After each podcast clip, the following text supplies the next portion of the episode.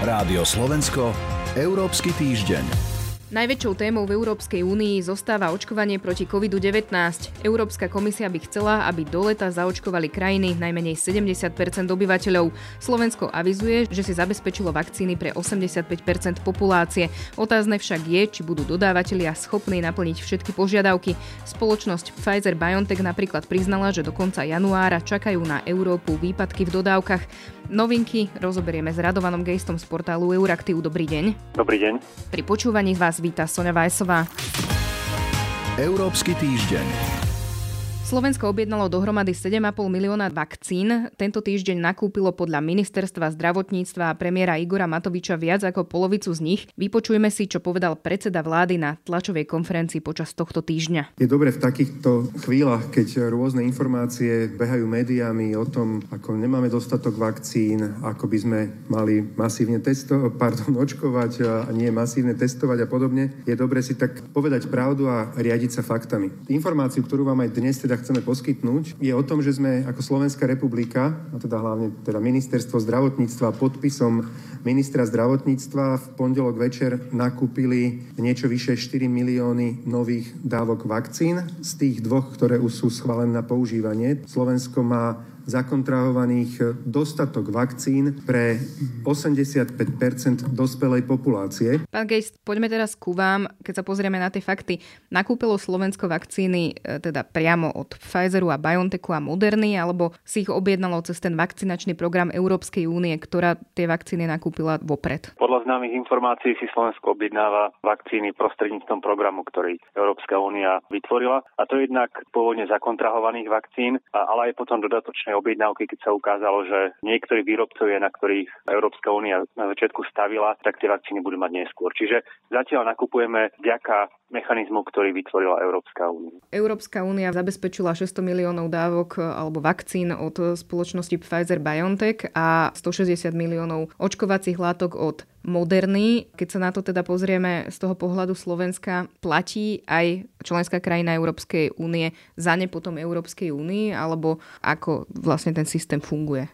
Funguje tak, že Európska únia tie vakcíny zakontrahovala, zaplatila a potom ich následne môžu odkúpiť členské krajiny. Práve kvôli tomu potom vzniká efekt, že niektoré členské krajiny napríklad niektoré typy vakcín neodkúpia, či už kvôli cene alebo kvôli zložitejšej logistike pri očkovaní a, a tým vzniká taký nejaký sekundárny trh, kedy potom tie voľné vakcíny, ktoré si členské krajiny tak povediať nevyzdvihli, môžu kúpiť iné členské krajiny. Takto napríklad dokúpilo vakcíny Nemecko. Tento týždeň sa objavila aj kritika, že Slovenské ministerstvo zdravotníctva nedoobjednalo pôvodne dostatok vakcín, aj keď malo príležitosť. Kto rozhoduje o tom, koľko si ktorá krajina môže doobjednať? objednať? Celkový počet vakcín, ktorý Európska únia zakontrahovala, je rozdelený medzi členské krajiny podľa počtu obyvateľov, čiže máme tam nejaký maximálny limit. Myslím si, že tá kritika sa týkala toho, že Slovensko nezískalo vakcíny na tom tzv. sekundárnom trhu, kedy boli voľné vakcíny, ktoré niektoré členské krajiny neprebrali alebo nechceli použiť, ale potom Slovensko nakúpilo vakcíny z dodatočných dodávok, ktoré firmy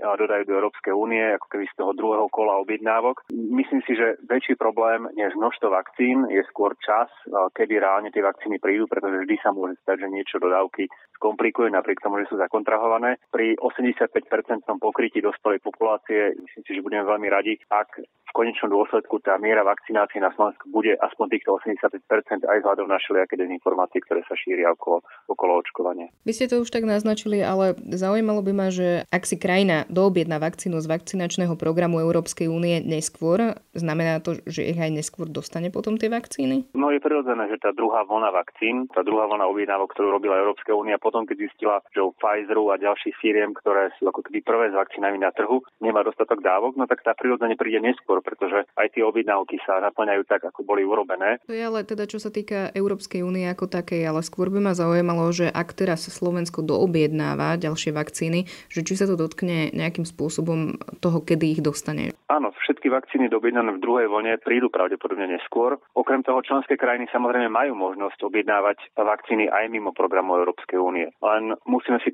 povedať, aké by tam boli výhody, aké rizika. Ak by sme chceli objednávať od tých firiem, od ktorých objednáva aj Európska únia, je nepravdepodobné, že by sme sa k vakcína dostali nejako rýchlejšie než prostredníctvom programu Európskej únie. Ak by sme chceli objednávať od iných firiem, napríklad ísť cestou ako, no, ako Maďarsko alebo, alebo niektoré iné krajiny, ktoré nakupujú, teraz ja neviem, čínske alebo, alebo hovoria o ruských vakcínach, tie by mohli prísť skôr. Existuje mechanizmus, na základe ktorého by sme ich mohli aj použiť bez toho, aby sme porušili pravidla Európskej únie. To znamená, oni môžu byť na nejaké krízové použitie autorizované, no len si musíme povedať, či sme si naozaj dostatočne istí, že tie vakcíny sú dostatočne účinné a dostatočne bezpečné a potom v tom prípade by sme mohli s touto cestou. Ja si myslím, že zatiaľ tou cestou ísť nemusíme. Zatiaľ, ak sa nič iné nestane, sa zdá, že máme dostatok vakcín aj teda z vakcinačného programu Európskej únie, objednaných v prvej a potom v druhej. Naopak problematické sa to javí v iných krajinách Európy, napríklad ktoré sú na západnom Balkáne. Aj na Slovensku sa skloňovalo to, že ak budeme mať priveľa tých vakcín a, a nebude o ne taký záujem, že by sme mohli buď tie nakúpené vakcíny buď predať, alebo posunúť niekde ďalej. Môže o tom teda e, sama krajina rozhodnúť, že čo s tými vakcínami potom ďalej urobí? Sú dve možnosti. Buď sa na tom nejakým spôsobom zhodne Európska únia, to znamená, že Európska komisia niečo navrhne, členské štáty to odsúhlasia a tie vakcíny, ktoré už nakúpili, a potom posunúť ďalej, napríklad krajinám východného partnerstva alebo západného Balkánu. Je to taký prejav solidarity so susedmi. Koniec koncov my máme aj jasný záujem na tom, aby sa situácia dostala do normálu čo najrýchlejšie aj v susedných krajinách. Aj ekonomický záujem, ale samozrejme to aj politický záujem. To je jedna z možností. Druhá možnosť je, ak e, Európska únia nevytvorí alebo sa nezhodne na takomto nejakom spôsobe posunutia vakcín, tak potom členské krajiny, ktoré nakúpili vakcíny, to znamená, či už ich nakúpili v rámci spoločného európskeho programu alebo ich získali individuálne, môžu s týmito vakcínami ďalej operovať. A potom je to opäť otázka, či ich poskytnú niekomu napríklad bezplatne, napríklad nejakým svojim partnerom mimo Európskej únie, s ktorými chcú zlepšovať vzťahy, či ich poskytnú bezplatne v rámci programu OSN rozvojovým krajinám, ktoré sa bohužiaľ v tejto globálnej pandémii dostali až, až na chvost e, riešenia, e, alebo ich budú potom ďalej predávať. Vy ste hovorili o tom, že jedna z tých možností je, že sa Európska únia dohodne, že čo s tými vakcínami urobí. Únia vlastne plánuje zaviesť aj nový systém, ktorý by umožnil preposielanie vakcín do krajín Západného Balkánu. O tom informovala po videokonferencii lídrov 27. predsednička Európskej komisie Ursula von der Leyenová. Zatiaľ asi nie je úplne známe, že kedy by sa tak mohlo udiať, ale e, mohol by to Brusel istým spôsobom využiť aj ako taký nejaký politický nástroj a zblížiť vzťahy s tými krajinami Západného Balkánu? Samozrejme, že to je politický nástroj, veď istom zmysle táto pandemická kríza je ako akákoľvek iná kríza, ja neviem, zemetrasenie alebo iná prírodná katastrofa, pomoc iným krajinám je vždy samozrejme vecou humanity, ale je vždy aj tak trochu politiky. To sme videli aj počas e, nástupu pandémie, kedy taká rúšková diplomacia, ktorú sa snažila robiť e, najmä Čína, mala jasné politické ciele. Čiže určite to bude podobné aj s vakcínami. Európska únia chce rozvíjať vzťahy s krajinami Západného Balkánu. Proces rozširovania je dnes e, skôr, povedal by som, zabrzdený a to má dôvody krajinách Západného Balkánu, ale aj priamo v Európskej únii. Presadzujú sa tam postupne iní hráči, vrátane spomínanej Číny, Ruska a tak ďalej. Čiže akýkoľvek spôsob, akým môže Európska únia prehlbiť e,